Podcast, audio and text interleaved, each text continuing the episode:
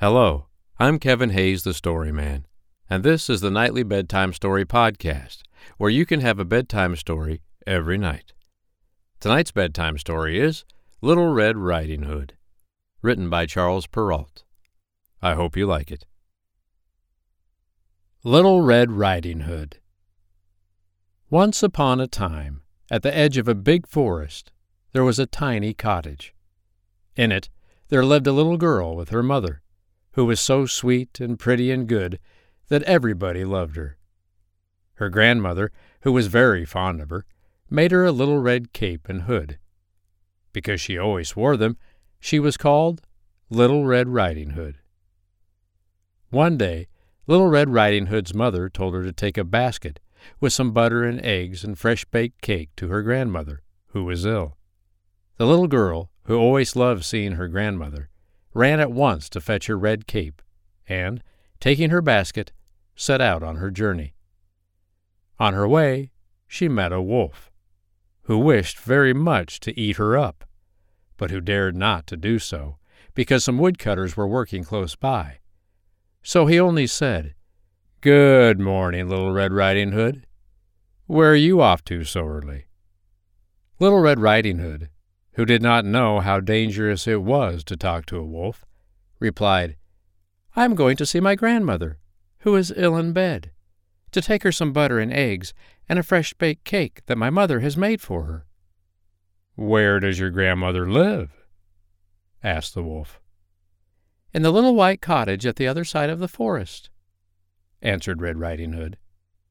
"Well," said the wolf, "I am going that way too. If you will let me, I will walk part of the way with you." So Little Red Riding Hood, who suspected no harm, set off with the wolf down the path to her grandmother's house. Presently, Red Riding Hood stopped to gather a bouquet of wildflowers for her grandmother, and the wolf, who had thought of a plan to get the little girl for his dinner, said, "Good morning," and trotted away. As soon as he was out of sight, he began to run as fast as he could. In a short time he reached the grandmother's cottage and knocked at the door. "Who is there?" asked the grandmother, as she lay in bed. "It is Little Red Riding Hood," answered the wolf. "I have brought you some butter and eggs and a fresh-baked cake which Mother has made for you." "Come in, my dear," said the grandmother. "The door is unlocked." The wolf opened the door and sprang upon the poor grandmother, and ate her all up. Then he put on her nightcap and got into bed, and lay down to wait for Red Riding Hood. Very soon there came a little soft tap at the door. "Who is there?" called out the wolf. "It is Little Red Riding Hood, Grandmother dear. I have brought you some butter and eggs, and a fresh-baked cake which Mother has made for you." Then the wolf called out, disguising his voice as much as he could. "Come in, my dear," called the wolf.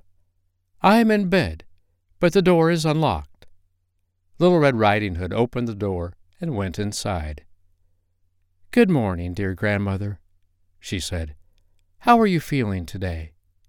"Very bad indeed, my dear," answered the wolf, trying to hide himself under the bedclothes. "How strange and hoarse your voice sounds, grandmother," said Little Red Riding Hood. "I have got a bad cold, my dear," said the wicked wolf. "Grandmother, what big eyes you have!" exclaimed Red Riding Hood, surprised to see how strange her grandmother looked in her nightclothes. "The better to see you with, my dear," said the wolf. "Grandmother, what big ears you have!" "The better to hear you with, my child." "Grandmother, what very long arms you have." "The better to hug you with, my dear." "But, Grandmother, what great big teeth you have," said Red Riding Hood, who was beginning to get frightened. "The better to eat you with," roared the wolf, suddenly jumping out of bed.